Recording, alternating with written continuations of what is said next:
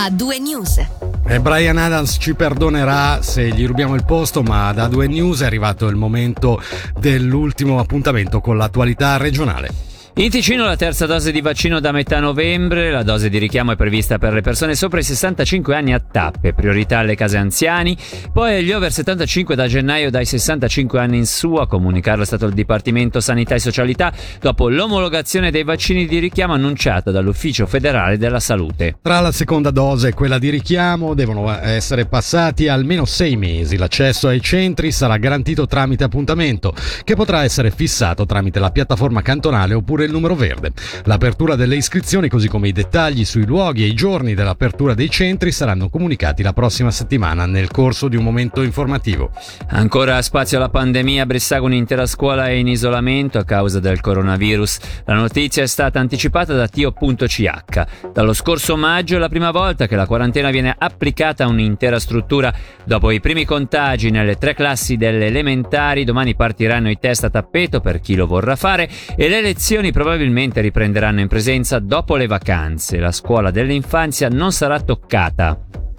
Passiamo ora alla vicenda nella quale ha perso la vita un ventenne della Riviera nel 2014. Un addetto alla sicurezza dell'aeroporto di Lodrino aveva posizionato un veicolo sulla pista dell'aerodromo per costringere la vittima e un coetaneo a fermarsi dal momento che stavano provando le loro moto sul nastro d'asfalto del campo d'aviazione.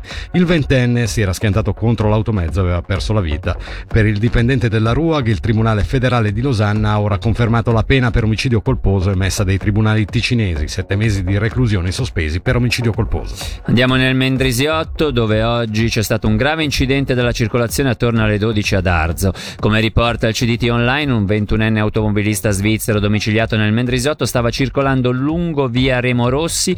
Per cause che spetterà l'inchiesta a stabilire, a un certo punto l'auto ha invaso la corsia di marcia opposta andando a urtare frontalmente la motocicletta su cui circolava un settantenne cittadino svizzero della regione. A causa del violento impatto quest'ultimo è stato stato sbalzato dal mezzo riportando gravi ferite, mentre il ventunenne ha riportato ferite ritenute non gravi. Il lupo è tornato, lo accertano le analisi condotte dal laboratorio di biologia della conservazione dell'Università di Losanna, richieste dall'ufficio cantonale della caccia e della pesca. Come riporta il CDT Online, il predatore l'8 settembre scorso ha ucciso sei capre sull'Alpe di Sfille a Campo Valle Maggia. L'ultimo attacco certo dell'animale risaliva a metà agosto, quando in due distinti raid aveva sbranato nove pecore sugli Alpi di Blegno e Bedretto, rispettivamente all'Alpe Scaradra e a Pesciore Cavanna.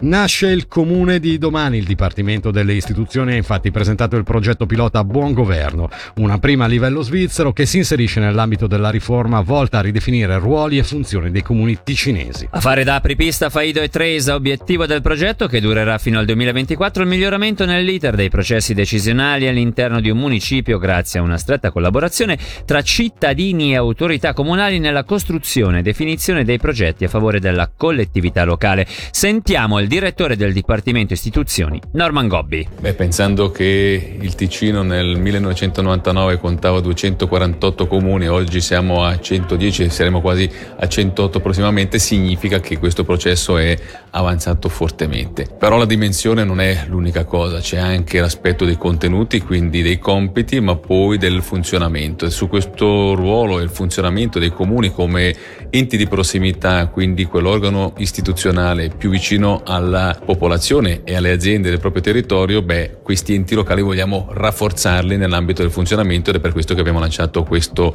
cantiere F di cui il buon governo è una parte dei progetti. Quello che vogliamo è aumentare la partecipazione anche sulle scelte politiche che poi un comune deve compiere nell'interesse di, della propria popolazione che va dai 0 ai 100 anni e in questo senso proprio valorizzare ulteriormente l'organo di prossimità, il comune ticinese. Ci spostiamo nel Locarnese, la rete di teleriscaldamento si estende al quartiere Rusca Saleggi.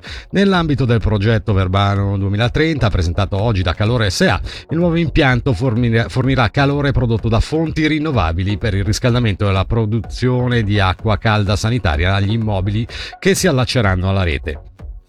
La soluzione contribuirà all'abbattimento delle emissioni di CO2. Sentiamo Vinicio Curti, direttore di Calore SA, società partecipata della società elettrica Sopra Cenerina e dell'azienda elettrica ticinese. Noi useremo la tecnica delle pompe di calore per eh, captare l'energia dal lago Verbano e per eh, immetterla a temperatura utile nella rete, in una rete di acqua riscaldata che percorrerà le strade cittadine, passando quindi in prossimità degli edifici che eh, potremo allacciare. Eh, quindi questi edifici si potrà mm, dire, convertire la produzione di calore da fonte fossile, quindi essenzialmente olio, olio di riscaldamento, a una fonte eh, rinnovabile come quella della pompa di calore. E questo progetto eh, permetterà di eh, ridurre notevolmente le emissioni di CO2 come per, anche per altri sistemi di riscaldamento. Oggi questa è una tecnica provata e eh, la pompa di calore non emette nessun, nessuna CO2, quindi useremo energia elettrica per alimentare la pompa di calore, l'acqua del Verbano evidentemente non,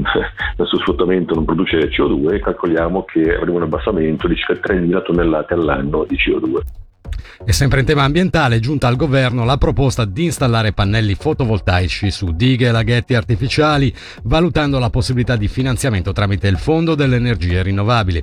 E quanto chiedono i deputati PPD Marco Passalia e Fiorenzo Dadò con una mozione al Consiglio di Stato. L'idea di posizionare i pannelli sulle dighe e su zattere nei laghetti alpini artificiali è già stata messa in atto nel canton Glarona e in Vallese. E anche per oggi a due news, programma di musica e di informazione su Radio Ticino e Ticino Channel termina qui, ma torneremo domani dalle 17 alle 19 come ogni giorno. Da Davide Maggiori e da Fabrizio Coli. L'augurio di un buon proseguimento di serata.